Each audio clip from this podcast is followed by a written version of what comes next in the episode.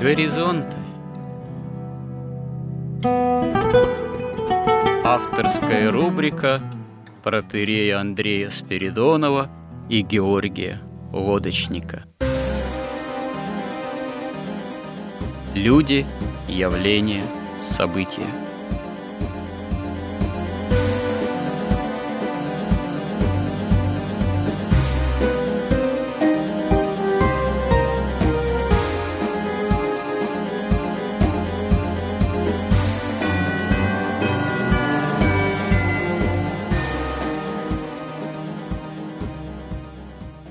Добрый день, уважаемые радиослушатели.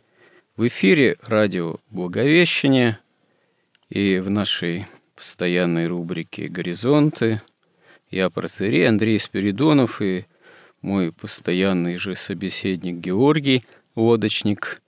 Продолжаем в данном случае разговор о семье. Мы поговорили о условиях того, как нужно в идеале создавать настоящую семью, крепкую православную. Перед этим поговорили вообще, что такое идеальная семья. Но, в принципе, наш разговор идет в контексте того, что мы имеем в виду, говоря о семье, ту войну, которая против семьи ведется уже не одно десятилетие, можно сказать, что и не один век – да и вообще восстание сил антихристианских и демонических, в том числе против традиционного уклада жизни человека, это есть часть такого древнейшего восстания сил зла против Бога, против венца его творения человека же, да. И вот эта война, которая идет против семьи, она не случайна, потому что если ставится цель вообще разрушения традиционных форм жизни человеческого такого вот именно общежития, э, человеческой цивилизации, человека, то в первую очередь семья под удары попадает, потому что если действительно разрушить семью, то с чем остается человек вот на этой земле в отношении самого себя, в отношении себе подобных, да и в отношении Бога, потому что разрушение семьи – это есть восстание, прежде всего, против основных элементарных заповедей Божиих и против вообще человека, потому что, да, и выживание человека как такого прямоходящего существа, имеющего вертикальное измерение – направленного к Богу, оно вот именно что ставится под сомнение. Человек тогда легко превращается в какое-то социальное животное, которым легко управлять, легко регулировать численность, пытаться человеческого рода, что в том числе, как мы говорили, ставят те, кто вот эту войну против семьи как основного уклада, основы вообще вот бытийный человека на Земле ведут.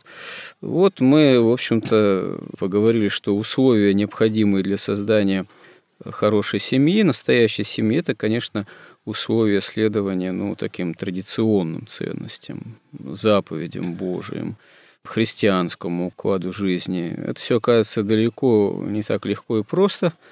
Мы тоже к этому выводу пришли поскольку многое из того, что необходимо для создания семьи, например, ну, крепкое целомудрие, как мы уже тоже отметили, далеко в современном мире не в моде, да и вообще это часто бывает забыто и непонятно для современного человека, что это вообще такое.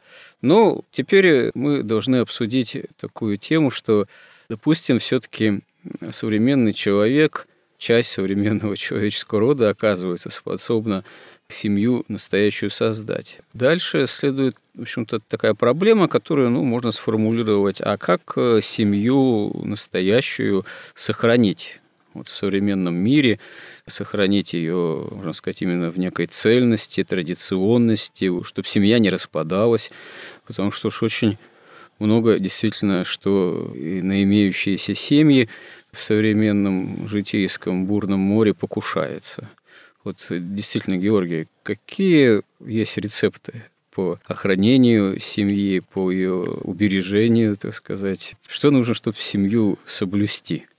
Ну, давайте подведем какой-то небольшой итог тому, что мы говорили в прежних беседах вообще, что такое семья с точки зрения христианства, какие ее основные функции и какой ее как бы такой глубинный религиозный смысл.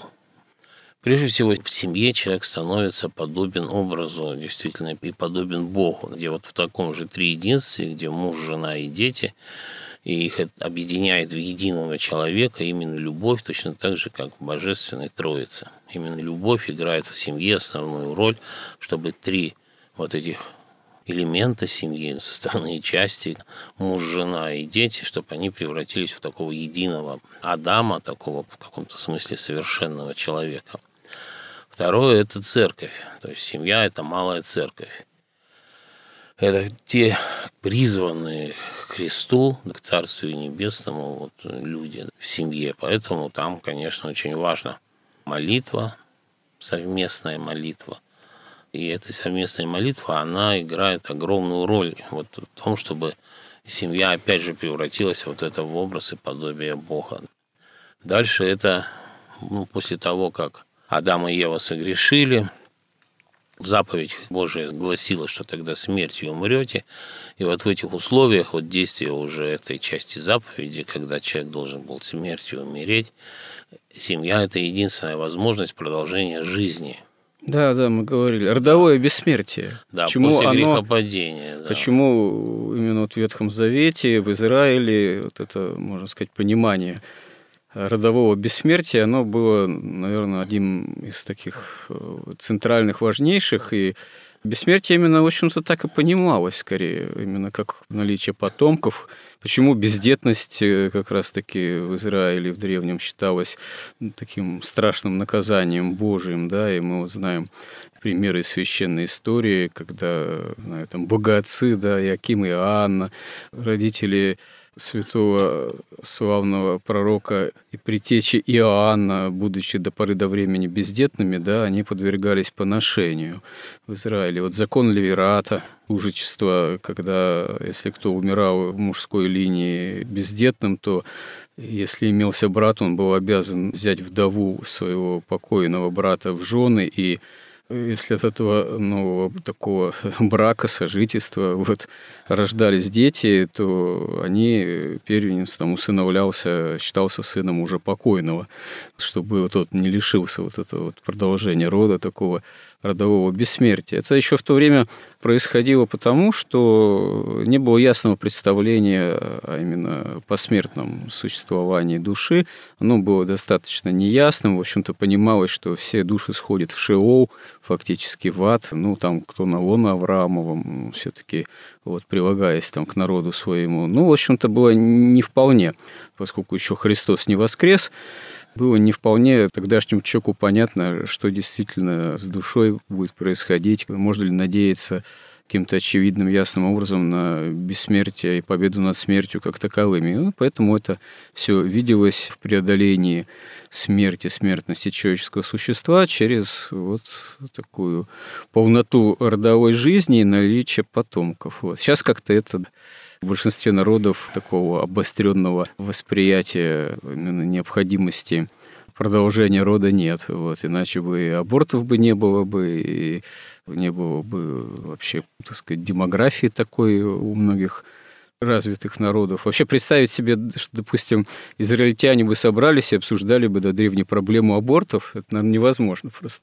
Если такие грехи приключались и в древности, ну или там в среде Израиля, ну это было что-то из ряда вон бы, каралось смертной казнью. Вот. А в принципе, конечно, явление распространенным не было печальное, пагубное, как сейчас. Ну да, и вот род, как раз, да, вот семья только позволяет образовать вот этот род, вот эту вот жизнь, можно сказать, после смерти, после грехопадения, изгнания из рая. И вот семья позволяла, традиционная нормальная семья, она позволяла, да, образовать вот этот род. Род образовывается за счет чего? За счет отцовства и сыновства. Как у Христа там род прослеживается от Адама. Если это матриархат или если это там просто учет родства идет по женской линии, то род такой возникнуть не может. А вот Евгений Авдеенко считает, например, у него там посвящено этому много, что вот это вот род, вот это вот отцовство и сыновство – это обязательные условия для возникновения веры, правильной веры в Бога. И вот в этом роде, когда вот возникает такой род, происходит вот, когда Адам пал, он пал, но он хотя бы на земле уже начал каяться, и потом все время каялся. И Ева тоже. И поэтому вот в этом роде, вот в этой жизни после смерти, в этом родовой жизни происходит как бы разделение на то, что в Адаме должно в Каине умереть, как бы пойти в ад, и то, что должно воскреснуть во Христе. То есть в этом смысле продолжение рода не просто как у древних, ну вот чтобы длился, длился род и что-то продолжалось, а это именно возможность воскресения в этом роде, разделение, там, отделение чистого от нечистого, можно так сказать. И только в семье это единственный путь попадания в Царствие Небесное, понимаете? Только в семье рождаются дети, они рождаются не для того, чтобы вот, ну, просто жить на земле, они рождаются, чтобы попасть в Царствие Небесное, они для этого рождаются. Конечно, может ребенок родиться и не в семье, но вероятность того, что он попадет уже потом – в Царствие Небесное, она там очень сильно как бы снижается. Да. Ну и последнее, что можно сказать, семья – это как раз ну, это вот ковчег спасения, это небольшой аналог, в котором спасался Ной со своей семьей. То есть вот как раз наиболее удобно, ну, конечно, если не считать монастыри, мы сейчас вообще о монастырской жизни не говорим. Мы говорим о семейной жизни, но о тех людях, которые не пошли в монастырь. То вот именно в семье вот это вот спасение только и возможно – и для того, чтобы семья могла правильно существовать и выполнять вот все эти функции, которые мы перечислили, и вот как бы воплощать в себе вот этот смысл, заложенный Богом, то, конечно, первое, что необходимо, это что? Это исполнение заповедей Ветхого и Нового Завета. И очень важно это исполнение тех клятв, которые человек дает при крещении и при венчании. Потому что, ну, если, например, исполнять просто клятвы, данные при венчании, то уже ссоры просто невозможны между супругами. Потому что если жена послушна мужу, ну и как может ссора возникнуть? Это как вот в животном мире, там же не возникает конкуренции между самцами и самками. Да? Кстати говоря, у нас же в таинстве венчания это в прямом смысле нет вот таких, э, как вы говорите, клятв относительно вот э, тех или иных, так сказать, норм поведения. Есть, да, что не обручение, допустим, не обещался ли, согласен ли ты взять в жены вот, или в мужья такую-то, такую-то, не обещался ли, там, не обещалось иному мужу, вот, и так далее. Но вот Собственно говоря, то, что супруги призываются к жизни по образу устроения церкви, глава семьи, супруг должен любить собственную жену, как Христос, который возлюбил церковь, да, и предал себя за нее. А жена должна тогда в этом случае быть послушна во всем мужу. Здесь, конечно, подразумевается, что супруги свидетельствуют, не знаю, клянутся ли в собственном смысле, но свидетельствуют, что они, да, они христиане, они, вступая в брак, естественно, свидетельствуют, что должны этому следовать. И здесь главная эта заповедь, она тоже получается любви, Жена послушна своему мужу, да убоится его именно благодаря тому, что муж являет полноту любви по отношению к ней. Тогда и она его любит. То есть это, можно сказать, своего рода клятва не клятва, а, ну, клятва, скажем, употребляя это слово, пред Богом о том, что оба будут стремиться к осуществлению заповеди о любви. И тут вообще заповедь о любви в христианском понимании, она невозможна без заповеди любви к Богу. Одно другое обуславливает. Человек э, не может на самом деле любить Бога, если он брат своего другого человека не любит, как апостол говорит, да, Иоанн, что если кто говорит, что он любит Бога, а брат своего ненавидит, то, в общем-то, нет истины, тут ложь есть. Так и здесь тоже, собственно говоря, если не ставить ну, вот в браке целью возлюбите Господа Бога всем сердцем, всем помышлением своим, всей силой, всей крепостью, то и друг друга невозможно научиться по-настоящему любить. А если мы учимся, а в браке это особенно ну, удобо осуществимо, такая вот элементарная любовь к другому человеку, то тогда и проще научиться любви к Богу. Другой вопрос, да, как это вот на практике, как это в реальности происходит, вот какие на этом пути на самом деле возникают очень часто препятствия, искушения, причем препятствия могут достаточно быть общего характера, которые можно вот э, охарактеризовать как, что называется, именно, ну, такие общие, а бывают и какие-то индивидуальные, в зависимости от, от конкретных характеров, там, мужа и жены. Вот. Тут много может вопросов быть.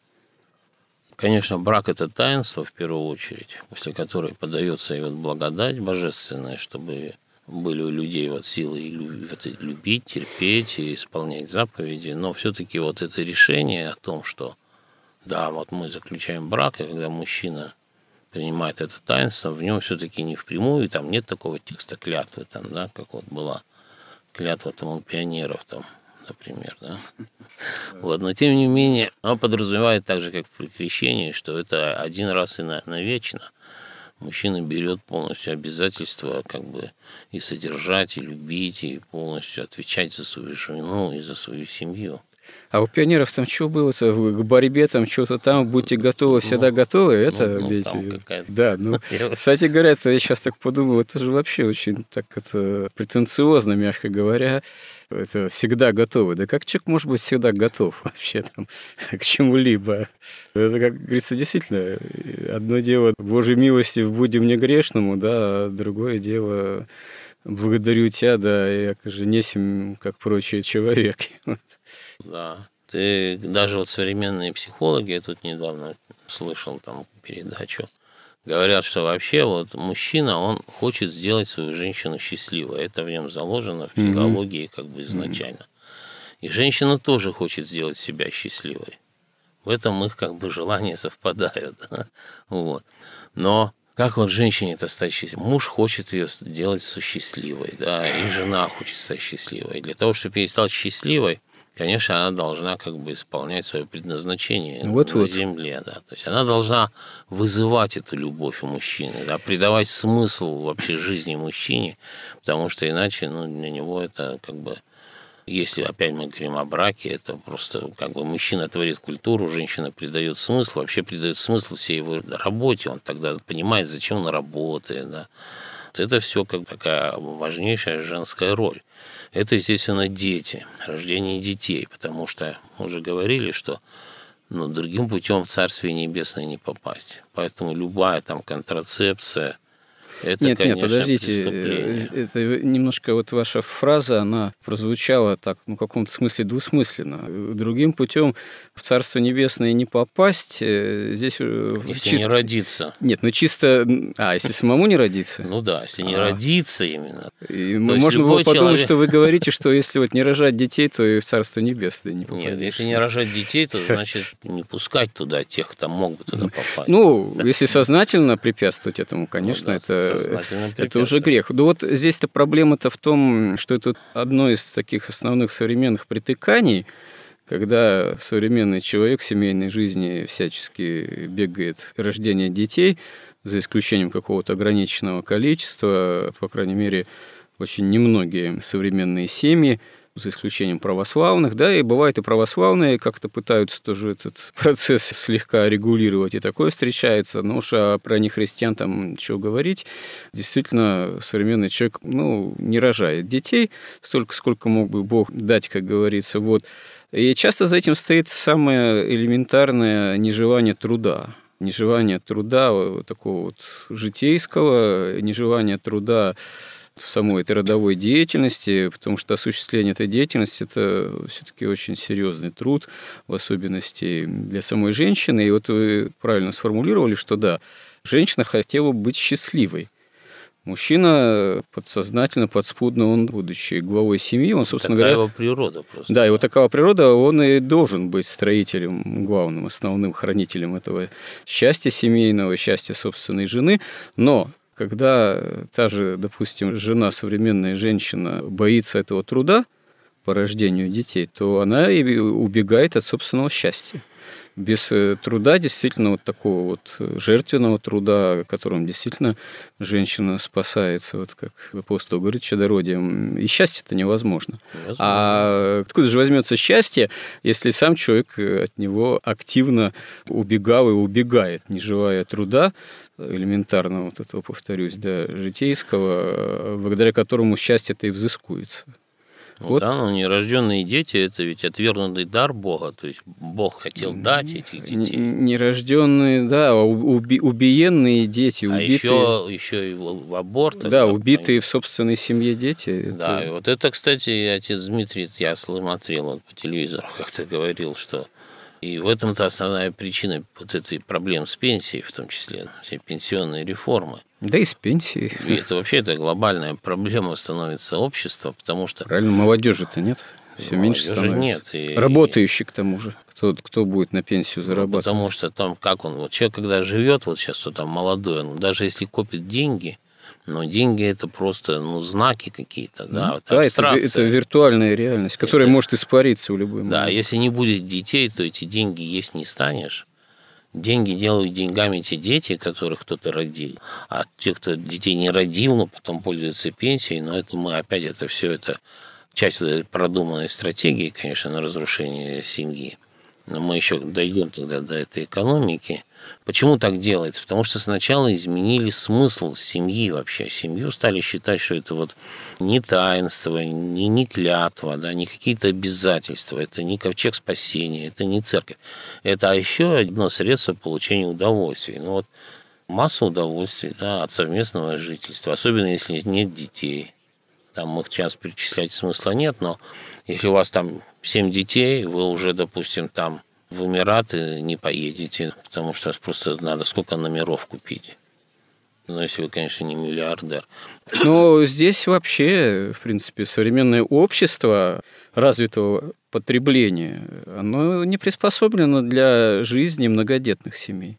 Вот вы, да, сказали, там куда-то отдохнуть, поехать, ладно, там у тебя с одним ребенком, максимум двумя, а попробуй ты с пятью детьми куда-то так поехать отдохнуть. Это такая и организационная, и финансовая проблема, которой все, в общем-то, сопротивляется вокруг. И хотя у нас Тут надо отметить, что и облеченные властью лица, там и президент говорят вот и о демографии, и необходимости поддержки семьи, многодетности какой-то там, вот тоже поддержки. Нельзя сказать, что вообще никакие меры не принимаются, там, социального характера, там, какой-то финансовой поддержки, но на самом деле это все, я думаю, недостаточно уже по одной простой причине, что даже психологически современная семья, она и житейски, ей очень трудно осуществлять себя вот в этом мире уже, ну, действительно, с большим количеством детей. И я вот даже, знаете, ну, вот по исповедям знаю, вот, вот многодетные мамы православные, которые вот, ну, домохозяйки в большинстве своем, куда им там работать, если там, не знаю, пятеро детей, вот, они очень часто находятся в такой психологически трудной ситуации, потому что они себя чувствуют в какой-то степени загнанными.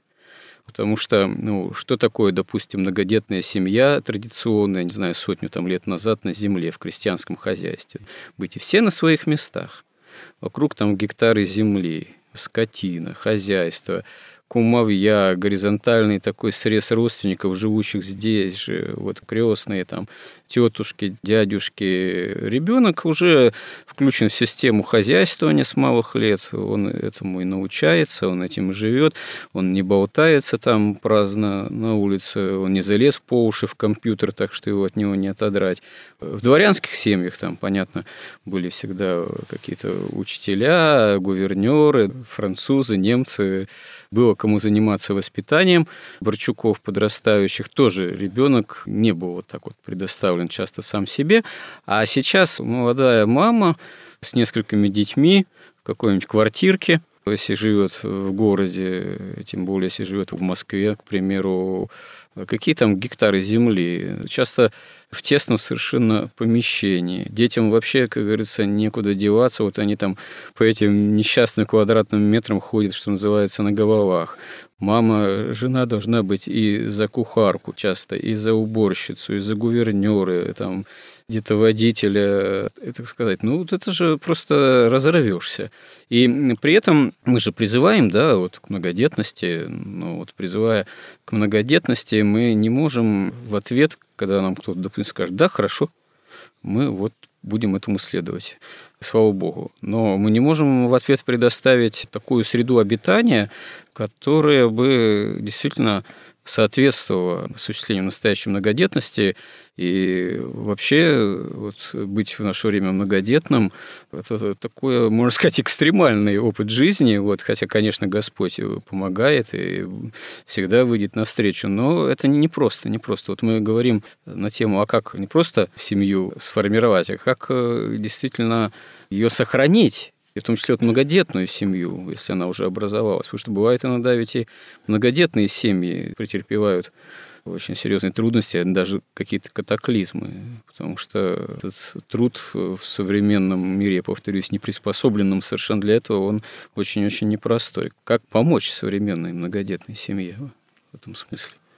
Да, то есть если мы посмотрим, то законы экономики, не какие-то объективные, а те, которые приняты в парламентах, вот эти законы экономические, право, в том числе, в том числе семейное право, пенсии, как начисляются, там, налоги, все сделано как раз тоже совершенно. Причем это сделали впервые и очень радикально как раз у нас в России, как раз большевики. Но они делали то же самое, что на Западе делали постепенно, они сделали очень резко. А все это построено из других совсем представлений, что такое человек.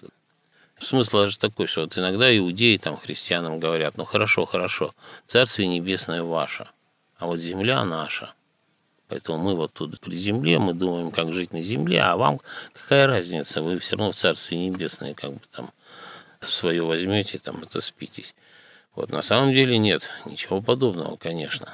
То есть и нормальное христианство и государство, которое должно заботиться о семье в том числе, да, и о церкви, конечно, оно, но ну, мы, может быть, это целая большая тема как раз, к этому вернемся, вот как, что делать в экономике, вообще должно, надо было бы, и что делать там с налогами, потому что, ну, выращивании детей раньше было все справедливо. Раньше не было вот этих вот безумных отчислений в пенсионную систему и социальных налогов. Сейчас 50%, когда вы платите своему сотруднику рубль, 50% дополнительно в государство. Это государство их куда-то девает навечно или там перераспределяет так, что действительно уже многодетная семья не может жить. Но раньше было так, у тебя много детей, хорошо, эти дети тебя потом и содержат и ты не платишь никаких социальных налогов. Ну да, да. А сейчас мы все платим налоги, причем платят одинаково, и многодетные, и немногодетные. Потом все это перераспределяется, причем это тоже ведь продумано вот этими теоретиками этого сатанизма всеобщего, чтобы от многодетных детей деньги передать бездетным людям, да, и вообще каким-нибудь гомосексуалистам. Конечно, это именно сделано препятствие, чтобы людям было трудно осуществлять вот это божественное призвание. Крушительная для социального оптимизма мысль. И на уровне налогов, и на уровне пенсии, да, потому что пенсия не зависит от количества детей. То есть вы платили, платили деньги. Но пенсию задвинули еще к тому же сейчас вот, по возрасту. Потом, ну, понятно, детей-то нет, всех зарезали. 200 миллионов зарезали только официально за последние 30 лет. Конечно это же все фикция, это все опять вот эти элементы этого религии денег, что деньги как будто что-то настоящее, что я работал, работал, я накопил, и вот сейчас я на них живу в старости. Но если не будет детей, ты будешь есть эти деньги, что ли? А тем более, если они где-то на компьютере написаны, это фикция. Деньги – это распределение, это как бы право на чужой труд. Ты старый человек, ты работал. У тебя есть право на то, чтобы те, кто молодые, сейчас работали на тебя. Но если их не будет, ну, ешь эти деньги, пусть они за тобой ухаживают, там тебя лечат и хоронят. Это совершенно сатанические законодательства, которые начала 20 века. Ну, да, да, это вот вы схему нарисовали, как это деньги в этом смысле перераспределяются, там вся вот эта вот система, она порочна еще в своем происхождении изначально. Но это же еще на фоне того, что последние-то нам десятилетия внушили же, что общество, что деньги же вообще это главная ценность. Но мы об этом говорили, но тут вот уже в этом контексте этого разговора повторимся. Да, это сатанизм. Да, тут ведь тоже мы это, так сказать, обличаем, этот дух сребролюбия, да, что вот, ну, не деньги главная ценность. Но когда ты живешь в обществе, где это, может, еще не стало, но все идет к тому, что это становится мерой всех вещей, а и как тут тоже многодетным быть? Ведь э, далеко не часто, опять же, вернемся к теме вот этой семьи многодетной, далеко не часто в этих семьях достаток соответствующий.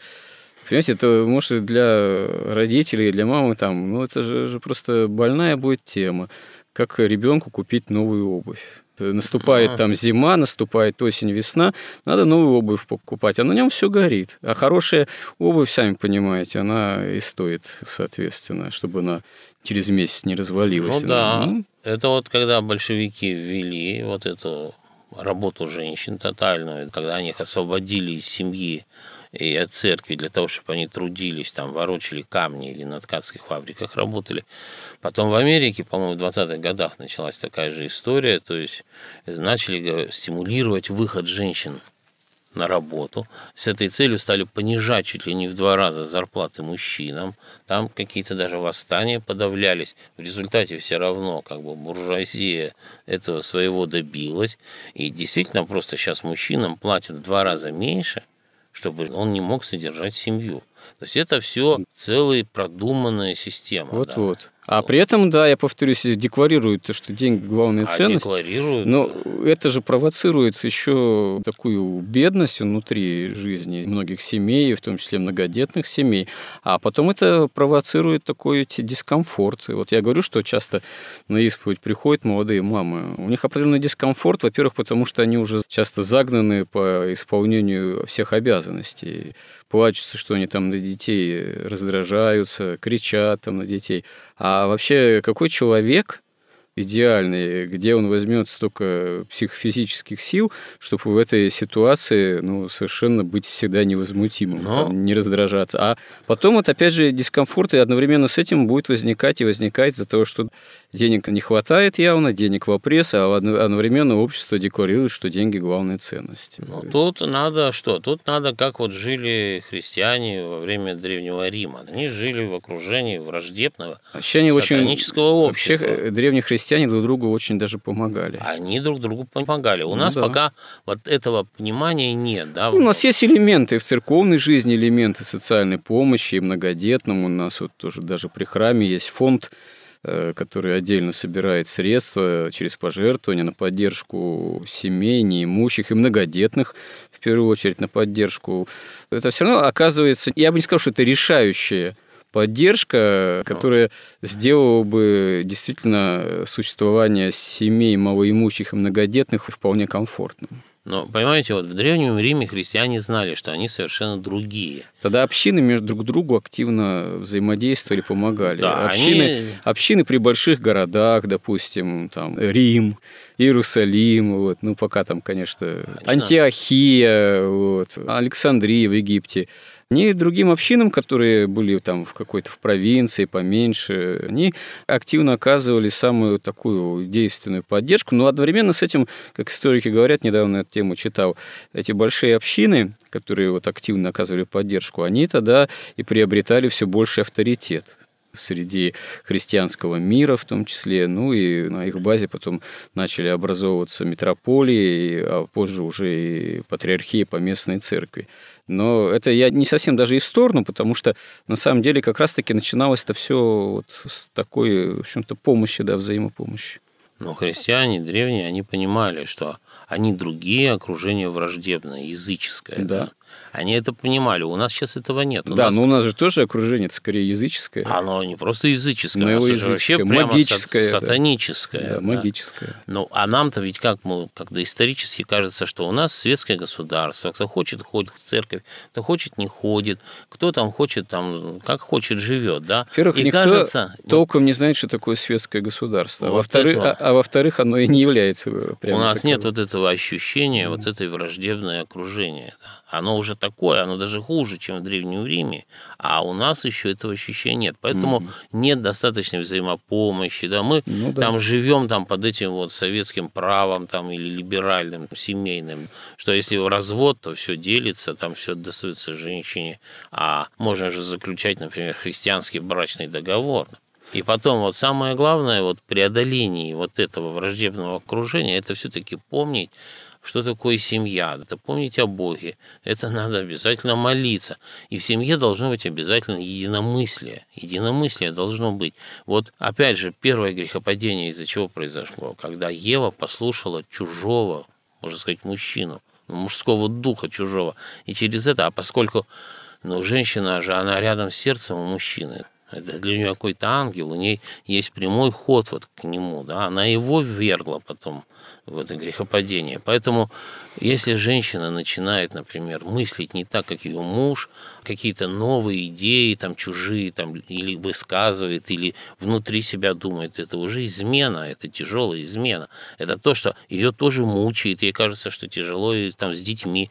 Хотя я вот слышал, тот же Дмитрий Смирнов говорил, что одинаково трудно, что у тебя один ребенок, он постоянно капризничает, что семь, потому что у тебя старшие помогают младшим, они друг друга... Ну да, можно и с одним закошмариться. Вот, при... и можно закошмариться. Отношения. Вот, поэтому тут очень важно понимать, что измена – это не только если с кем-то пошел там, пошла там спать, но если ты просто ходишь и думаешь чужие мысли, это разрушает вот это единомыслие церковное. Ну да, тогда именно утрата этого единства, а может быть, и уже начало измены некой, это как раз это да, отсутствие да. этого и это единства и, и ход мысли куда-то на сторону. Да. да, потом она смотрит, вот у меня там денег меньше, чем у того, а я дура родила детей, мы тут делим деньги, а муж не может заработать.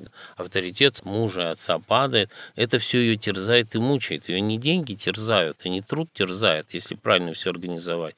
Ее терзает вот эта вот инаковость, мысли чужие, не христианские и сомнения в своем муже. Понятно, что у нас сейчас и муж может быть, понимаете, но хорошо, у вас муж, допустим, не самый там такой могучий, зарабатывает меньше там, чем, чем кто-то средним даже зарабатывает. Ну хорошо, да вы можете его или добить этим, или дать ему силы, чтобы он стал больше зарабатывать. Женщина играет здесь огромную роль. Как говорил тот же опять Евгений Авдеенко, что женщина – это первый редут борьбы как бы с сатаной, со всеми грехами. Если женщина исполняет свои, как бы, свое предназначение правильно, то семья в безопасности и дети в безопасности. А потом в наше время ведь можно что? Понятно, в этих городах они специально так спроектированы, что ты не можешь там иметь детей. Для одного-то проблема. И дворов сейчас никаких нет, о которых мы говорили, да. Только интернет один, а интернет в руках сатанистов полностью. И весь этот искусственный интеллект, который разрабатывается, да, вот там пишут статьи программисты, ах, ах, ах, он там очень плохо влияет на людей. Так он влияет на людей плохо, потому что в чьих руках-то он находится? Кто через этот искусственный интеллект, что продвигается там? Продвигается, ну, тот же, во-первых, тоталитаризм уже такой компьютерный, кругом камеры, распознавание образа, да, все следится, все подслушивается, кругом микрофоны, телефоны с камерами, человек полностью под колпаком. Понятно, если бы это было христианское государство, и христиане бы разрабатывали и законы экономические, и семейные законодательства. Да, да. я думаю, христианское такое нахождение в мире под колпаком тоже было бы нам не очень уютно, комфортно. А христиане бы не стали это делать. Зачем это? Потому нужно? что это прямой сатанизм. Христиане – это же религия свободы. И тут очень важно христианам понимать, что да, мир вот так вот себя ведет, по писанному, как говорили раньше бабушки. Все идет по писанному, но как опять же вот Авдеенко говорит, что мир-то, земля в том числе тоже принадлежит христианам, а никак не тем, кто ни религии и деньги принадлежит. Поэтому мы не должны землю отдавать. И тут самое главное, что ну как, зачем встречаться тоже вот знаете, вот Авраам, когда он там спасал Лота и победил каких-то там царей и забрал имущество, в том числе царя Содома, он после этого там Мельхиседека встретил и царя Содома встретил. И царь Содома предложил за то, что он вернул ему то, что у него отняли в предыдущей войне, он предложил поделиться и что-то там отдать Аврааму. Он сказал, я нитки не возьму от царя Содома, Угу. Понимаете? Да. Вот эта разборчивость должна примечательный быть. эпизод. А Мельхиседеку, тот его благословил, ему отдал десятину. Да? Это очень важно. И сейчас, особенно в наше время, христианам понимать, что как, опять же, я забыл, кто говорил, там в камере сидел, что там была камера, и там был такой мужик, уголовник. Он говорит, ты у него две спички попросишь, он тебя потом полностью разденет. Поэтому надо понимать, с кем мы имеем дело. Никто не тянет, но надо, конечно, минимизировать, во-первых, общение вот с этим нехристианским миром. А как его минимизировать? Как? Не ходить в гости. Не включать телевизор. Не включать компьютер, не заходить в интернет. Нет, можно в интернете, есть там сайты. Но детям, конечно, детям не надо это максимально. Вот, например, очень важно, я полностью поддерживаю и отца Дмитрия Смирнова, что сейчас только домашнее образование. Причем тут интернет очень помогает, потому что уже есть курсы для всех классов, по всем предметам школьные курсы, где преподаватели преподают, маме остается только смотреть рядом. Отец Дмитрий где-то говорил, что только домашнее. Я, О, не я видел. целые программы говорил, а, что если да. вы... Он даже приводил такой пример. Вот смотрите, говорит, вот у вас дети не слушаются. Он говорит, ну, возьмем собак. Собаки призваны служить человеку. Но если вы их отпустите бездомными в стаю, они превращаются как бы в злобную стаю, которая может тебя растерзать.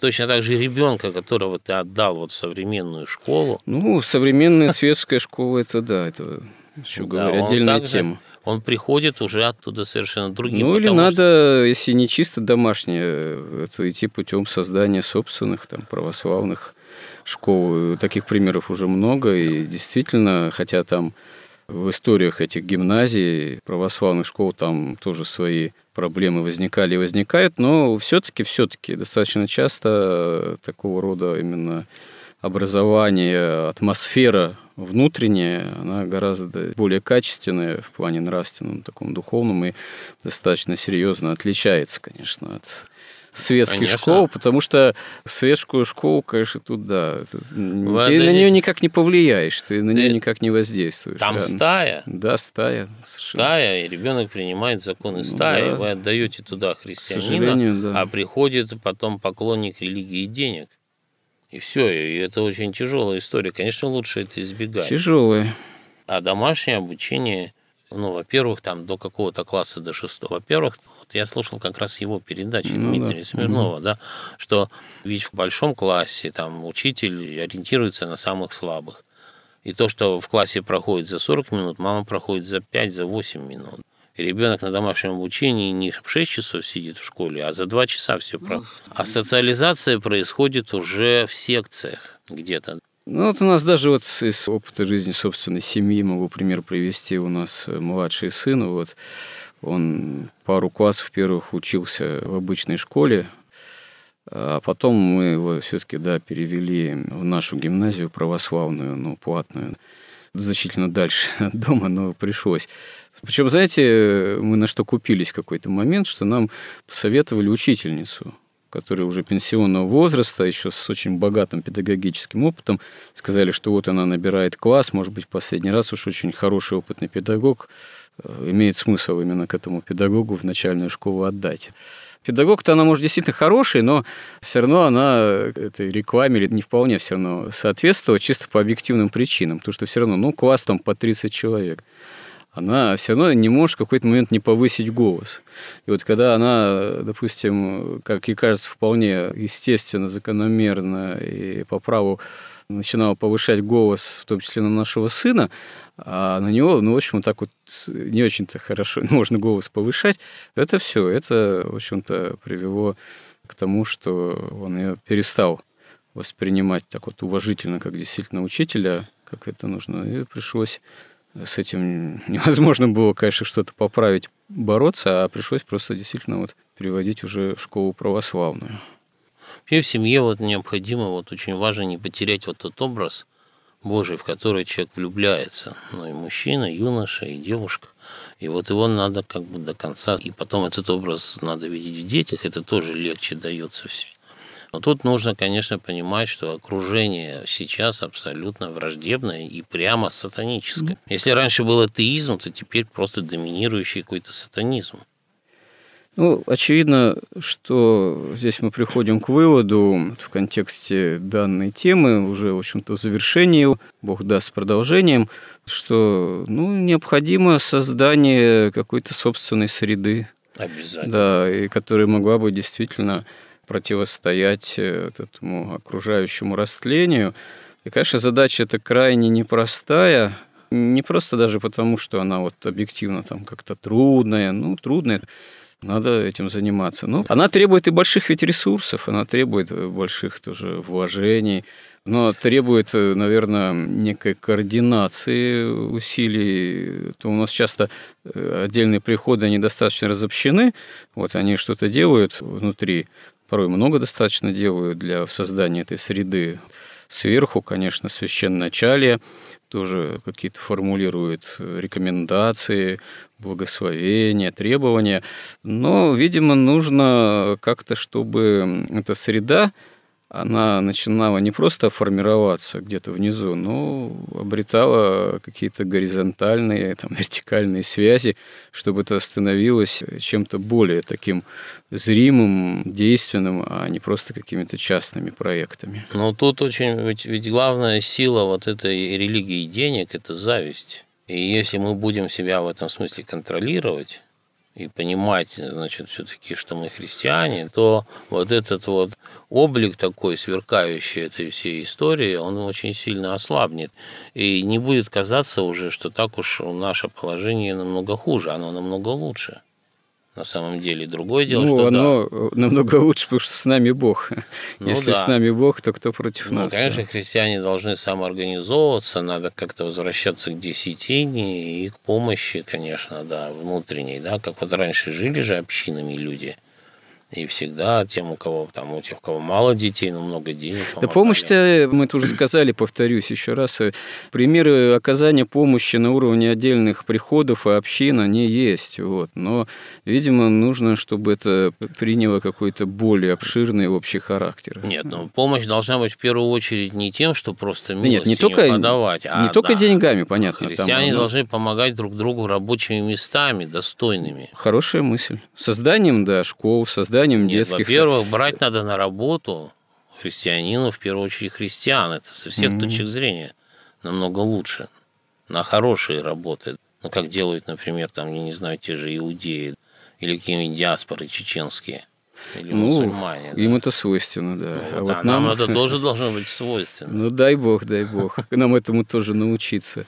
Ну, хорошо, мы, если будем живы, постараемся этот разговор еще дальше продолжить, потому что явно мы еще не исчерпали тему, что необходимо для сохранения, какие условия для сохранения современной, настоящей традиционной христианской семьи. И продолжим в следующий раз.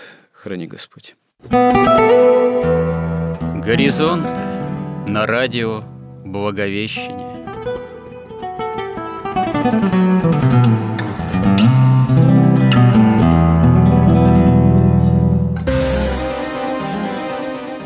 Разговор вели протеерей Андрей Спиридонов и Георгий Лодочник –